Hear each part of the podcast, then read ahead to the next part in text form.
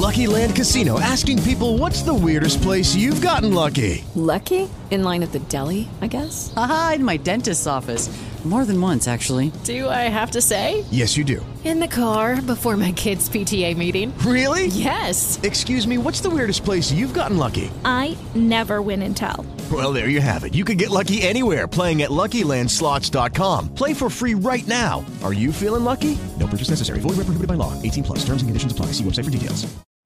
Bene, in questi giorni di triste ripresa della pandemia, vorrei però parlarvi di qualche cosa che non sia solo ed esclusivamente Covid. Dato che il mondo comunque continua a girare, ci sono molte altre cose che non vanno perse di vista, nonostante appunto il dramma di questa epidemia. In particolare vorrei ragionare insieme a voi su tutti quei temi che hanno a che vedere col lato oscuro della natura umana e la sua spontanea deriva verso la violenza, l'aggressività e la sopraffazione. Gli ennesimi innumerevoli episodi di violenza di questo 2020, davvero troppi, e spesso su base terroristiche e di intolleranza, ma anche le elezioni americane che a mio parere rappresentano tradizionalmente una sorta di confronto tra una visione del mondo positiva, democratica ed etica, rispetto ad un'altra più radicale, totalitaria, basata su equilibri di forza estremizzati. Dicevo, tutti questi eventi mi hanno fatto pensare ad alcuni temi in cui la psichiatria, specialmente quella più di stampo psicanalitico, psicodinamico, dinamico può continuare a dare un contributo al pubblico dibattito e un aiuto per chiarificare meglio e comprendere i complicati scenari dell'umanità. Purtroppo ormai sappiamo bene che negli esseri umani, ma in ogni specie animale in realtà non c'è alcun circuito cerebrale o funzione psichica che automaticamente ci garantisce una predisposizione alla bontà, all'etica e all'empatia nei confronti degli altri. Questi concetti sono per così dire scarti evolutivi, sono optional, che sia una prova contraria possediamo forse solo noi esseri umani e che ci sono capitati e che poi abbiamo valorizzato sulla base sicuramente di una lunga storia filosofica, scientifica ed etica. In estrema sintesi, una certa parte della specie umana crede fermamente che vivere secondo regole etiche, perseguendo l'empatia, estendendo rispetto ed amore ai propri simili, ci potrà garantire una migliore esistenza e un futuro migliore, non solo a noi, a noi come specie, ma anche al nostro pianeta. Ma non tutti la pensano così, poi in realtà, non tutti a pensieri o ad azioni credono in questo principio. E le neuroscienze in larga parte hanno anche contribuito a dare riprova di una visione eh, piuttosto pessimistica, direi, della natura umana rispetto alle dimensioni della violenza, dell'aggressività e della sopraffazione. Le neuroscienze infatti sono passate da una visione freudiana di inizio Novecento che parlava del radicamento biologico e distintuale dell'aggressività nell'uomo e quindi dell'inevitabilità di tutti questi aspetti nell'umanità, per poi passare in seguito a un'altra visione di tipo esclusivamente, quasi esclusivamente sociale e culturale, ma senza mettere poi mai in relazione queste due visioni, trovarne una sintesi per così dire. Ad esempio Sigmund Freud ha scritto più volte sul tema dell'aggressività umana. Nei tre saggi sulla teoria sessuale del 1905 ha affermato chiaramente che l'aggressività è una componente intrinseca dell'istinto sessuale e che non sarebbero separabili queste due dimensioni. O ancora nell'Io e l'Es del 1922 e soprattutto nel disagio della civiltà del 1930 ha discusso rispetto all'ipotesi che l'aggressività diventi poi, si trasformi poi in istinto di morte, rappresentando un motore, insieme all'istinto di vita, ovvero l'eros, della danza eterna dell'esistenza umana. È anche molto interessante ricordare che nel 1932 lo stesso Freud, rispondendo con una lettera ad Albert Einstein, nella loro bellissima e direi molto profonda relazione di corrispondenza che vi invito ad andare a cercare a leggere, sul perché appunto della guerra, quali ragioni ha la guerra, no? quali ragioni profonde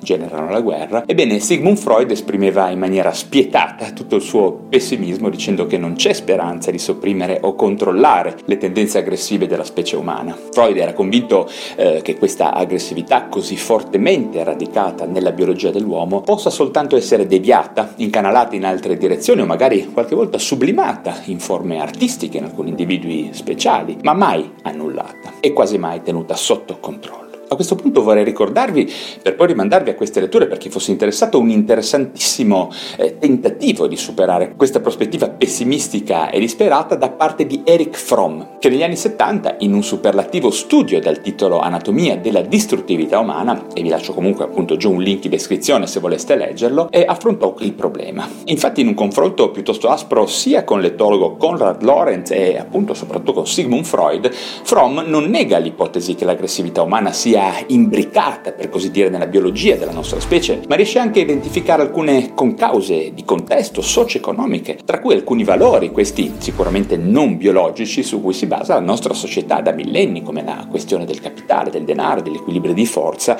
e della ricerca del potere. Eric Fromm scrive molto chiaramente che la società contemporanea basata sul controllo e sullo sfruttamento stimola le rappresentazioni sadiche, come facevano i Cesari dell'antica Roma, e questo ingenera passività, impotenza in molti soggetti, paura, sentimenti fortemente poi ingigantiti appunto dal terrorismo, eventualmente anche dalle pandemie, dai grandi eventi catastrofici che seminano poi di conseguenza violenza arbitraria e imprevedibile e quantomeno la amplificano. Qual è la soluzione a questo scenario? Probabilmente per molti studiosi e filosofi contemporanei si tratterebbe quindi di andare alle radici introducendo cambiamenti epocali sicuramente negli obiettivi degli esseri umani, a partire dalla nostra condotta personale, però dal concetto di empatia un altro concetto tipico della specie umana, un altro dei nostri optional, e che non si aggancia anche in questo caso a nessun automatismo biologico, ma va coltivato, riconosciuto ed imparato. Vediamo che questa proposta di Eric Fromm, quella che vi ho riassunto appena adesso, non solo è eticamente fondata, ma è stata anche sperimentalmente verificata. L'empatia, cioè il fondamento della fratellanza umana e della cooperazione, può essere insegnata ed appresa, come è stato dimostrato tra l'altro fra i tanti esperimenti fatti in un poco noto esperimento esperimento realizzato in Svizzera nel 2016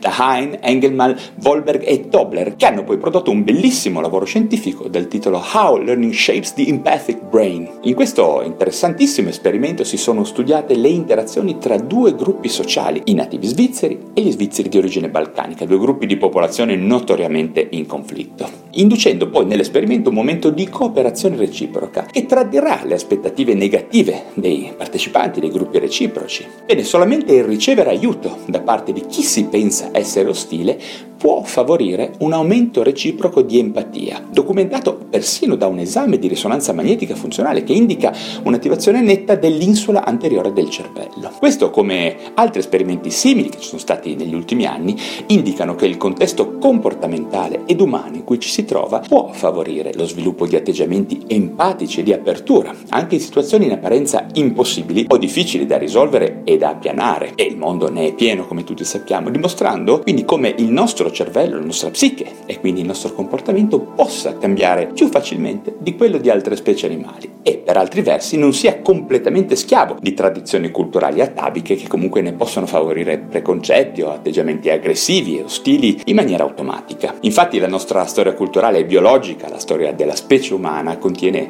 sia i segni del conflitto ma anche quelli della cooperazione, sia l'aggressività tra esseri umani ma anche la solidarietà e probabilmente l'epigenetica potrà influenzare positivamente o negativamente, a seconda di scelte culturali e sociali, le radici biologiche della nostra aggressività. Per concludere, anche sulla base degli altri video che ho fatto al riguardo, che vi invito a vedere sicuramente, ma vediamo che il male, la sopraffazione, l'esercizio della violenza come soluzione potrebbe derivare sostanzialmente da due fattori principali. La perdita dell'empatia, su base anche genetica per carità o traumatica, ed un ambiente che favorisce e sostiene un approccio disempatico agli altri. E la conseguenza di questo sarà il riemergere dell'aggressività istintuale che cerchiamo in qualche maniera come specie umana di controllare. E quindi sulla base delle acquisizioni più recenti delle neuroscienze vediamo che per fortuna l'empatia può essere imparata o recuperata quando la si perda e questa è una buona notizia. Bene, anche per oggi ho finito, ma spero che come sempre vi facciate sentire con domande, precisazioni o opinioni giù in descrizione. Prima di salutarvi, se vi sono stato utile, come sempre vi invito a darmi un like e iscrivervi a questo mio canale YouTube o al mio podcast Lo Psiconauta, a seconda del canale digitale da dove mi state ascoltando. Vi ricordo anche del mio blog valererosso.com a cui tengo tantissimo dove troverete molti articoli di approfondimento sulla moderna psichiatria e sulle più attuali neuroscienze. Grazie davvero della vostra attenzione e ci vediamo al prossimo video. Lucky Land Casino asking people what's the weirdest place you've gotten lucky? Lucky? In line at the deli, I guess? Aha, in my dentist's office. More than once, actually. Do I have to say? Yes, you do. In the car before my kids' PTA meeting. Really? Yes. Excuse me, what's the weirdest place you've gotten lucky? I never win and tell. Well, there you have it. You can get lucky anywhere playing at LuckyLandSlots.com. Play for free right now. Are you feeling lucky? No purchase necessary. Void where prohibited by law. 18 plus. Terms and conditions apply. See website for details.